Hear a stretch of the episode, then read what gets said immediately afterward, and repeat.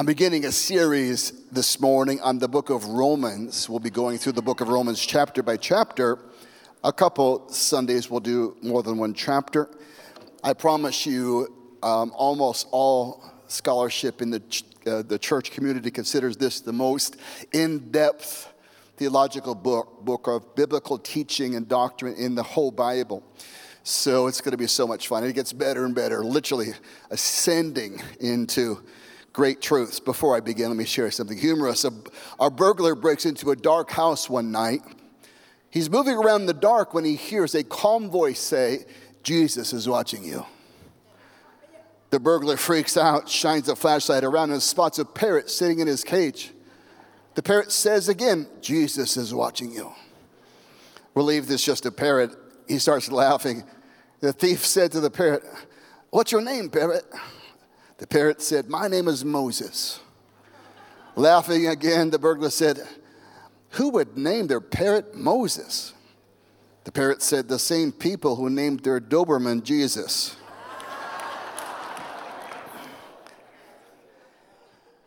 In Romans chapter 1, Paul had been saved over 20 years, delivered, of course, by the great transforming experience on the road to Damascus. He longed for and, and often spoke of his hunger to get to Rome. It was a promise God had given him, it was his hometown. This is about two years before he went. He writes this amazing epistle. Paul, verse 1 says, A bondservant of Jesus Christ, called to be an apostle, separated to the gospel of Christ. It's wonderful how Paul, in every introduction, says, I'm a love slave. I may be an apostle too. I'm, I'm a high ranking spiritual leader. Oh, by the way, I'm a slave. I'm a bond slave, a chosen slave, a one who's serving because of love. It's such a great, God's raising up kings with the hearts of servants. Amen. No more authoritative, uh, you know, uh, autocratic, uh, uh, no more autocratic. Thank you, Pastor George. I speak in tongues, but he has the gift of interpreting tongues. No more autocratic leadership in the church that stands up. I'm the apostle, do what it. No, there's, there, there really are apostles, but they should be the most loving, most gentle, most Christ like, and the most really mature people in the kingdom. So there's a lot of beautiful things in Paul's life at this point. What he promised before through his prophets in the Holy Scriptures concerning his son Jesus Christ our Lord, he introduces Jesus He's the Christ and He's the Lord. The three words that Paul really elevates about Christ is the Lord Jesus Christ. That's his current position. That's who he is. He's Lord. We sang about it. Ain't no one higher than him. No, ain't no name above his name. Amen. And declared to be a son of God with power according to the Spirit of holiness by the resurrection from the dead so Jesus has risen from the dead as evidence that he was God's son, but also evidence of the sinless life he lived, the atoning victory he won for us, born according to the seed of David, but raised up as the promise of God, the Emmanuel, the Redeemer of mankind. Through him we've received grace and apostleship for obedience to the faith among all nations through his name, among whom you also are called of Jesus Christ. To all who are in Rome, now he's reaching out to them Beloved of God, called to be saints, grace to you and peace from God our Father and from the Lord Jesus Christ. Always talking about the trilogy, the, the triune God. The Father so loved the world, he sent his Son. The Son came and won victory and ascended and sent his Spirit. The three in one. Now, the two things I love about that, that verse are whenever grace comes, peace is available. So, the grace of the cross, the grace of Christ, gives every believer access to peace. Because I am the recipient of grace, I can walk in peace. Amen? Peace cannot ever live in a house that's not governed, in a home in a heart that's not governed by grace. It can't stay long. Among whom you also are called by Jesus Christ, to those in Rome. Okay, verse 8. First, I thank God, my God, through Jesus Christ, for all of you that your faith is spoken throughout the whole world. So it's a good thing to have a reputation for faith. So the Roman church was well known for their faith in Christ, not just kind of the general faith that, that we talk about a person of faith, but the practice of faith, people that are exercising faith by trusting, believing God. For God is my witness, whom I serve with the Spirit in the gospel of his Son, that without ceasing I make mention of you always in my prayers. One beautiful thing I have found that in my own life is often the people and the places, the churches of the cities I've prayed for, I end up being assigned to later on in life at some interval of time. I end up being there. And it's a, it's a wonderful thing when, when, someone, when God places a burden on someone to pray for. I promise you, someone's praying for you. God, the Holy Spirit shares that multiplicity of intercessional uh, assignments that everyone is covered, making requests that by some means I may find a way by the will of God to come to you. So we never stop longing to come there. For I long to see you that I may impart to you a spiritual gift, some spiritual gift that you may be established. Now, this is a big thing. Okay, point number one the principle of impartation. Real ministry is much more than the communication of information, it's the spiritual impartation of the grace and authority that's in the minister's life to those they minister to. So let me say it like this most ministry is impartation, not information. You with me? So there's there is a grace that flows from the life of a person. It doesn't matter if it's a person in the church ministry or a person ministering to others. What you have as a person is imparted to others. It happens in families, it happens in every kind of structure. That the, the culture and the DNA, the expression of the leader, leaders ends up being carried on in those that they are leading. So he's yearning for this impartational spiritual gifts, and he wants just to, to un, unlock their treasure chest of spiritual gifts. And uh, so, uh, next verse, verse 12, that is today that I may be encouraged together with you by the mutual faith, both you of me. So he said, We're going to have a great time. I'll be encouraged, you'll be encouraged. I'm, I have a longing, a burden, and an anointing to, to be with you. Now, I don't want you to be unaware, brethren, that I often planned to come to you, but was hindered until now, that I might have some fruit among you also, just as other Gentiles. Uh, so Paul said, "I've uh, it's, it's you know I've tried to get here." So if you if you study the life of Paul, he talked about it, you know, semi-frequently, that Rome, God had put it in his heart, Rome, and to minister to the Roman church. Verse 14, I am a debtor, both to Greeks and barbarians, the wise and unwise, such as in me, I'm ready to preach the gospel to you in Rome also. So Paul said, I live with a constant debt that the good news, the gospel, the word gospel is evangelion in the Greek. It means compound word good news. So Paul said, I'm a debtor to every person, whether they're Jew and Greek, rich, poor, bond, slave. I'm a debtor to everyone that tell you the good news. Jesus Christ died for you. Jesus Christ forgave your sins. You can have new life. You can be filled with the Holy Spirit. You can be delivered from the bondages of sin and Satan. You can be a brand new creature in Christ Jesus. So Paul said, I'm a debtor to tell everyone I go. In chapter 13, he says, I'm a debtor to love everyone. He said, Owe no one any debt but to love them live with that constant kind of responsibility to share the gospel and to share God's love. That every believer, not just preachers, should have that compulsion in their life. Verse 16, now here's really, verse 16 and 17 uh, describe the whole book of Romans and are, they capsulize, they crystallize, and they really make clear what, the, what this book, the whole book's about. For I am not ashamed of the gospel of Jesus Christ the good news of Christ. For it is what the gospel is the power of God unto salvation to everyone who believes, to the Jew first and also to the Greek. For therein is the righteousness of God revealed from faith to faith, as it is written, the just shall live by faith. And here's what Paul said, here's what the Holy Spirit said. When we share the gospel, we release God's power. The power of God now, it's so important because we're going to talk about some things, some strongholds, and it's really some demonic powers that have regional effect in Rome. But, but Paul said, I'm coming with the antidote. I have the weapon to defeat the devil's power and sin's dominion. It's called the gospel. The gospel of Jesus Christ. The greatest love story written in human civilization is that God so loved the world, he gave us his son that whoever believes in that Son would not perish in a devil's hell, but have everlasting life. God sent Jesus because he loves you. That's the gospel. You are loved. I don't care who doesn't love you. I don't care who's mad at you. I don't care who said they disown you. You have a God that will never unlove you, never stop loving you, never give up on you. The good news is God loves the worst sinner.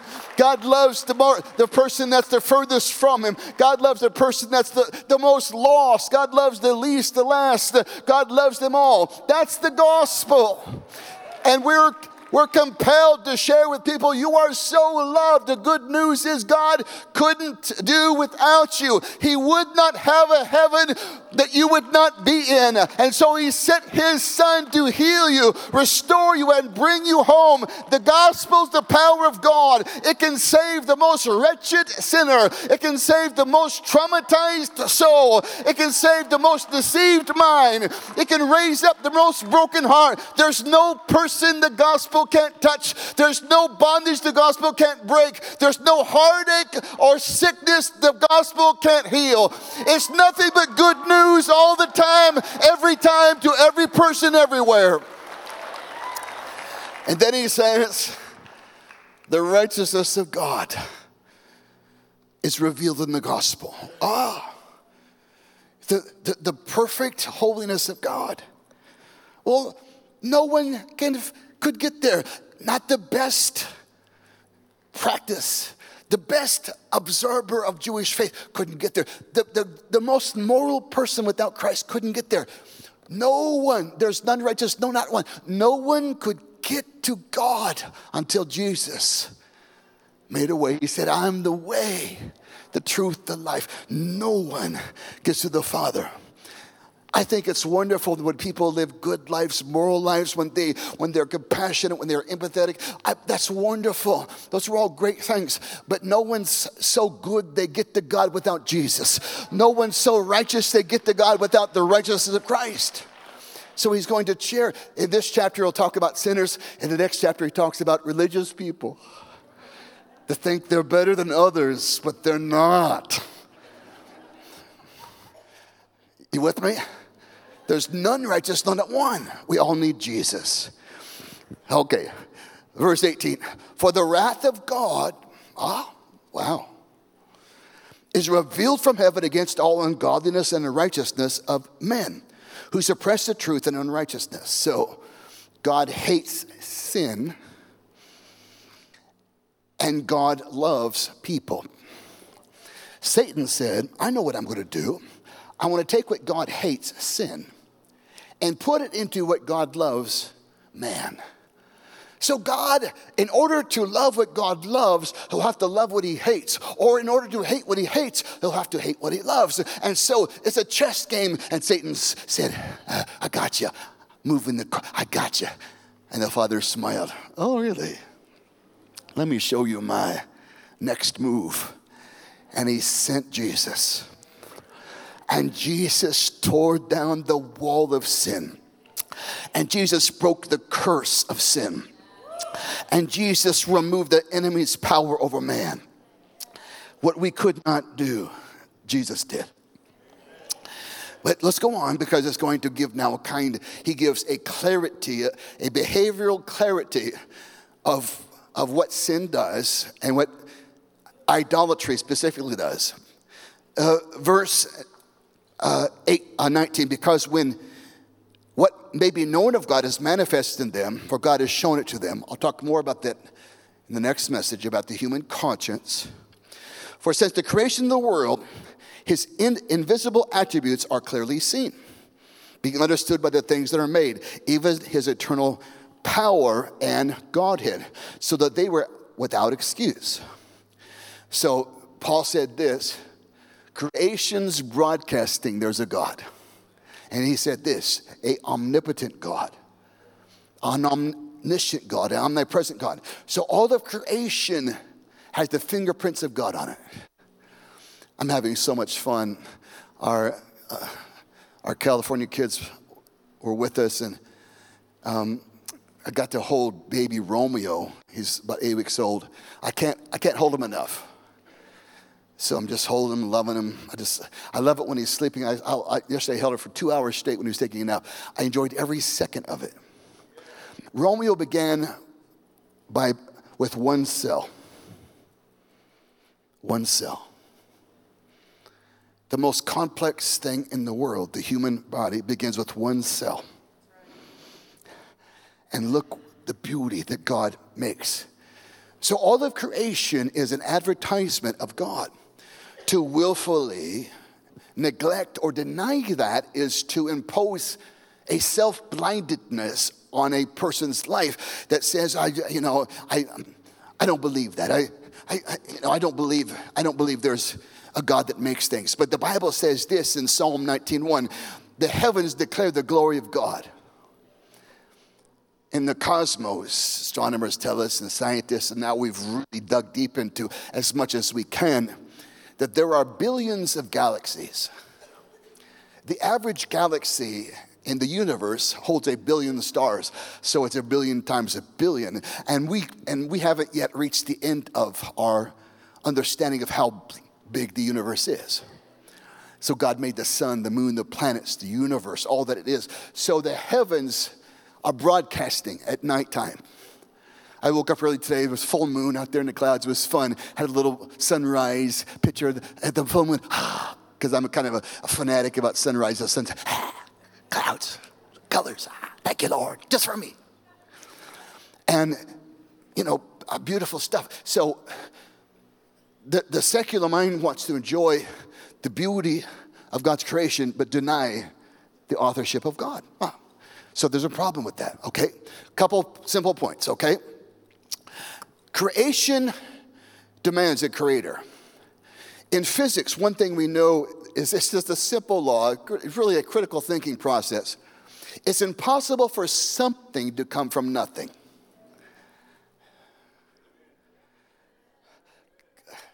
I, uh, y'all hear? So that's kind of a basic given law. That's true, except for when they talk about the universe and the earth, man, and evolution. Then all kinds of stuff came from nothing. Both science and the Bible agree the universe had a beginning. We can study now in science the radioactive waves, we can study the moment there was, they call it the Big Bang, this explosion, and the universe was created. The amazing thing was, the universe was created in a perfect order, completely adhering to the laws of physics and chemistry. So it wasn't just birth, it was birth in perfect design and order. There's not chaos in the universe, there's unbelievable structure and order the more you study it, the more you're amazed by it, okay? Um, number two, life demands a life giver. Once again, in science and physics and all in every understanding, it's impossible for life to come from non-life. Okay, let me take you to back to fifth grade biology. So when I went to Hohokam uh, grade school and then Madison number two from I think my eighth grade year, seventh and eighth grade year. And so, so um, the, the idea of evolution. So billions of years ago, there was a, a, a just this, just this, this unformed mess, this, this, this, this pond of goo. And after a billion years or so, all of a sudden there was a living cell in it. So this this pond of glue made a living cell. And then a billion years later, it formed a, a, a little kind of worm like creature. And one day the worm like creature was in the pond of goo and it bumped itself against a rock and it had and a little bump come out and that bump decided to become a leg. And the one leg said, sh- There should be two of us. So we can walk out of the pond. And then uh, the, the explanation for the origin of life, it takes so much faith to be an atheist. It takes so much faith to believe in evolution. Now, of course, there's a court. Listen, I believe in micro changes in species. Okay, the, the species that that adaptation is possible given by God. But there's not micro changes in the fossil record. We, there's no missing links anywhere, not, not even a fossil record of one. The, the, the squirrel got tired of not flying and just grew, grew wings. That didn't happen. Okay? These species in the fossil record, entire species. It's amazing. Okay, I don't want to bore you. Okay. Design demands a designer. Design demands. Our friend's taking us to Europe. We're, we're looking forward to it in May, and maybe we'll to, get to go to the Louvre Museum, and we'll go there and we'll gawk at. We'll stand there before you know paintings, and but but I, I won't stand before this this this priceless, majestic masterpiece and say, "No one painted that." It just just was evaporation, moisture over time, a billion years of time. No, at the bottom of it, the author signs, the painter signs, the creator, huh, Da Vinci, whoever. And, and they sign their works to accept responsibility, ownership, authorship of creating it. God signed every single thing in creation. He signed it. The Bible says, You are fearfully and wonderfully made. Your, your body, your person. There's a hundred thousand miles of blood vessels inside of you. No wonder you feel tired today. Your brain will process a billion actions every second. Your nose can detect 10,000 different smells. We think that might be a small number, actually. But I wanted to have mercy on you that worry about smells. Your heart beats 100,000 times a day. The DNA from your body, stretched end to end, can go to the sun and back six times. That one, cha- that's millions of miles away. There's the strands of DNA, this, this incredible mathematical protein inside of you that, that every person has a different marker. God literally signed an original signature on you.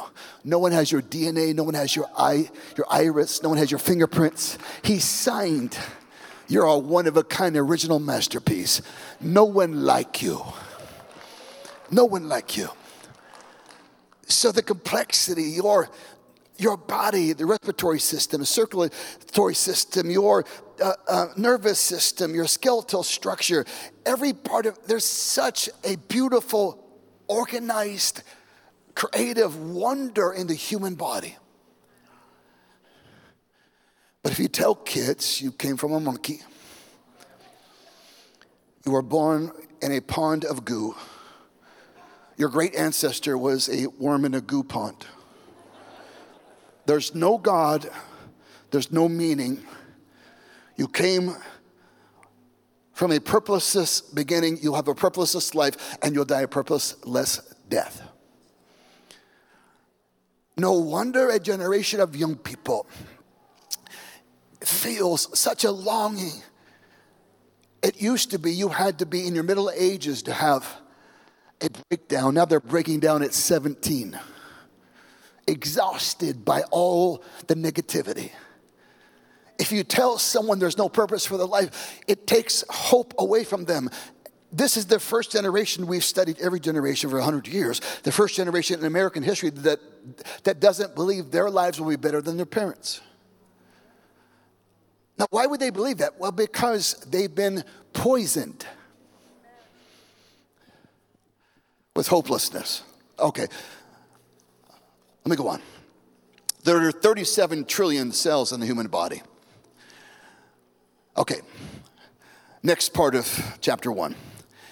Hold on to your seats. This gets pretty exciting here. So, the apostle said this next. Verse 21 because they, when they knew God, they didn't glorify Him as God. They weren't thankful, but became futile in their thoughts, and their foolish hearts were darkened. So, I just want to say this. it's amazing how off putting an entitled person is. And an entitled person is a person that has things but is ungrateful for, ungrateful for everything. It's off putting to God, it's off putting to people. It's amazing how attractive to God is a thankful heart. Now, here's what we found out in psychology the happiest people on earth are the most grateful people. Grateful people are happy people. You can find someone with literally hardly anything, but if they have a grateful heart, they're happy. You can find someone with everything who's ungrateful, entitled, and miserable because they are unthankful.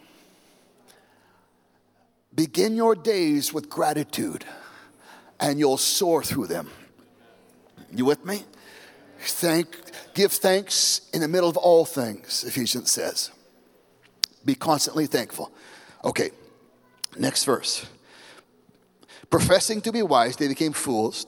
They changed the glory of God, the incorruptible God, to an image made like corruptible man and birds and four footed animals and creepy things. So, um, people, so the world's not falling into simply atheistic uh, secularism. The, the, the natural outcome is paganism, is the worship of false gods. Because people are made to worship. We were made to worship, and people, and everybody worships something. They worship something. They have an idol of something, something they adhere to, something they value, something they bow to. And whenever it's not God, oh, trouble happens. Therefore, this statement, verse 24, God also gave them up to uncleanness, to the lust of heart, to dishonor their bodies among themselves. Now, that, that phrase, gave them up or gave them over, is, I think, used four times. Now, the great, please get this. The greatest judgment of God on the earth is that when God pulls back from you. Okay, you can have that. When conviction leaves, restoration becomes impossible. I don't know about you, I always want to feel bad about sin. It's good to feel bad about sin. Come on. And what are you saying, Pastor? Well, well God didn't, He didn't destroy them. He, he, he, Rome was a cesspool poets, authors, historians, narrators of that time, they all talk about the Roman Empire. They practiced child prostitution. That every possible sin, violence, the emperors for 200 years were not just homosexual, they were pedophiles. Nero married a 12 year old boy he had castrated and called him his wife. The top man in the world, their perversion, their sin became so embellished, so it grew because there was no God there. It's amazing the massive imaginative properties of the fallen mind. Okay, one amen. Whoa. For this reason, God gave them up. Verse 26 to vile passions. Women exchanged natural use of what is against nature. Likewise, men, leaving the natural use of the woman, burned in lust for one another. Men with men, committing what is shameful, and receiving in themselves the penalty of their error, which was due. Now, so he, he, he, Paul says what happens is when God leaves, people's moral compass is broken, and they're no longer living in the boundaries and the set gift of sexuality. Sexuality is a gift from God. When God leaves, men always abuse it. Thank you, brother. Moving you to the front row. Now, it, it, some, some, some important thoughts about this are, are this.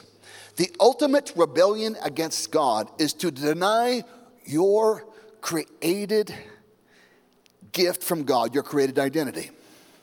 It's the ultimate rebellion. When you tell God, no, I'm, I'm not going to be that, I'm going to be something else, I'll be whatever I want to be. God allows that, but God doesn't bless that. The ultimate rebellion or form of rebellion is to reject the design God gave you at your birth. God decided your gender for you, and He was not confused.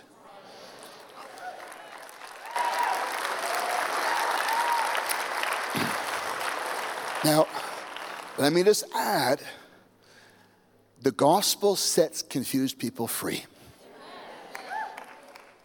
Our job is not to hate people that are doing practicing a different lifestyle. Our job is to lovingly introduce them to Jesus.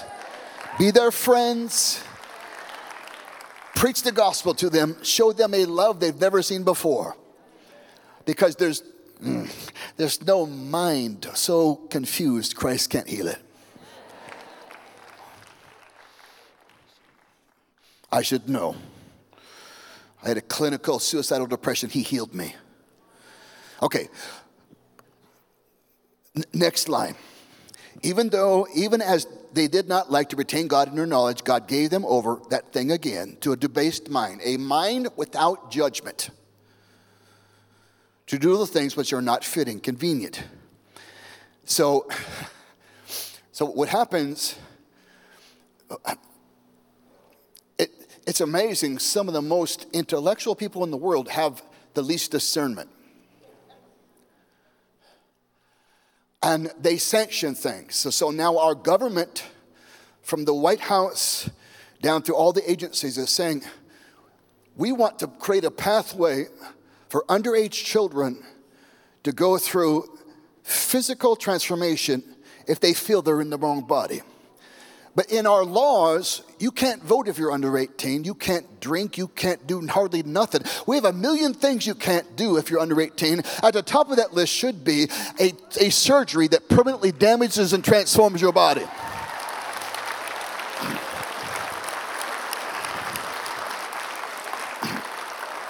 Now, we have a ministry to transgender people. We love them and they're welcome here.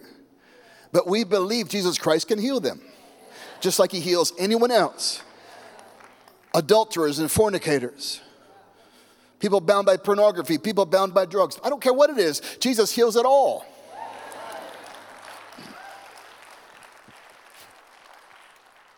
Still love me? No. Okay, next verse. Then Paul just kind of unleashes, okay? He's not done being filled with all unrighteousness, sexual immorality, verse 29, wickedness, covetousness, maliciousness, full of envy, murder, strife, strife deceit, evil mindedness. They are whisperers, backbiters, haters of God, violent, proud, boasters, inventors of evil things, disobedient to parents, undeserving, uh, excuse me, undiscerning, untrustworthy, unloving, unforgiving, unmerciful. Pretty much covered it all there. What, what are they? Really good sinners. You know what they did good at Rome? Sinned good. You know why they needed the gospel? To be set free. To be set free. And so Paul's talking about the broad base. So let me just say this the gospel can heal the person in sexual confusion. The gospel can set people free from wickedness. The gospel can heal you from covetousness. The gospel can deliver you from envy and murder and strife and deceit. The gospel can heal backbiters and haters of God and whisperers. the gospel can heal the violent, the proud, the boaster, the inventor of evil things. The gospel can deliver people disobedient to their parents, the undiscerning. The gospel can heal the untrustworthy, the unforgiving, the unmerciful. There's nothing the gospel can't heal. There's no one the gospel can't heal. There's no sin the gospel can't forgive, and there's no bondage the gospel can't break. There's no stronghold the gospel can't set you free from. The gospel has the power to set anyone free from anything they're bound and oppressed by. The gospel is the power to get your mind right and free you from every lie you believed about yourself. The gospel has the power to set you free from trauma and abuse and addiction and violence. From the childhood pain of your past. The gospel has the power to deliver you from anger and hatred and rage. The gospel has the power to break every addiction out of your life. The gospel has the power to completely change everything about you. The gospel has the power to fill the most angry heart with love and turn a violent man into a walking teddy bear. the joy, I've led a, a few motorcycle gang members to Christ. And the first one I did, he was six foot eight or nine, maybe 350. I mean, he was a man. Back then, I weighed a little less than this. But I stood, I stood, I said, Sir, I said, Sir, when he accepted Christ, he couldn't stop crying. Every time I saw him, he's weeping. Just this big 350 pound teddy bear. Now, I know he's hurt people. I know he's done criminal activities. He may have killed people. I don't know. He was in a serious gang. All I know is that Jesus can change any heart, He can deliver any mind, He can rescue any soul. He can transform any life. Stop telling God who He can't save. Stop telling God who He can't deliver. Stop telling God what He can't do. There's nothing the gospel can't do. There's no person so lost Jesus can't save them, redeem them, and transform them. There's no family member in your world so bound by deception that God can't set them free. The gospel is the power of God. Jesus sets people free. He did it then, He does it now. He'll do it again. Come on, stand your feet and give God a shout of praise. Someone shout, Jesus!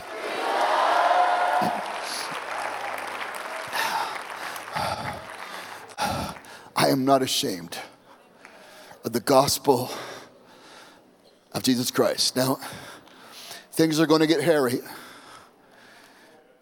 in the next few years, potentially, when it comes to these very topics. The church must stay in love and stay in truth. Whenever the church abandons truth to try to show love, they always end up losing the power of the gospel. Come on, ask the Methodist Church, Presbyterian Church, Episcopalian Church, Lutheran Church, all the things they've adopted to try to be more relative has weakened them to nothing, numerically and spiritually. The church must stay in love and stay in truth, and so should we. If you have someone in sexual confusion in your family, don't stop loving them. Don't leave them. Don't, don't disown them. Stay in the world. Love them. It's a lie if anyone ever tells you the only way you can love them is to accept their behavior. I love you even when you're crazy. Come on, Mary and I raised four kids. When our kids were teenagers, we never stopped loving them even when they had temporary insanity called the teenage years. I don't have to approve of someone's behavior to love them. Amen. Don't let love leave, but don't let truth leave. If you love someone enough, you can have conversations with them that change their life when they finally trust you, when they finally open up. I promise you a couple things. No one in identity confusion lives with the permanent peace or happiness.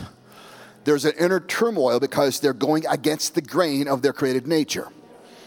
It's impossible to sue that, no matter how much acceptance culturally uh, they get. They, it's impossible to take that angst away. Why? Because it's a thing between them and God, not people. The way we help them is to show them Jesus can change you. There are people in this church that Jesus has transformed, came out of a homosexual lifestyle, a transgender lifestyle, whatever it was an adulterous lifestyle, a fornicating lifestyle. Now there's more lifestyles than I, I have to keep reading new books to catch up. Oh, I didn't know that was possible, okay. That's a thing now, too. Wow. It doesn't matter what the thing is, Jesus is the answer. Prayer team, if you join me down front. Let heaven come. Come on, lift your hands to heaven, everybody.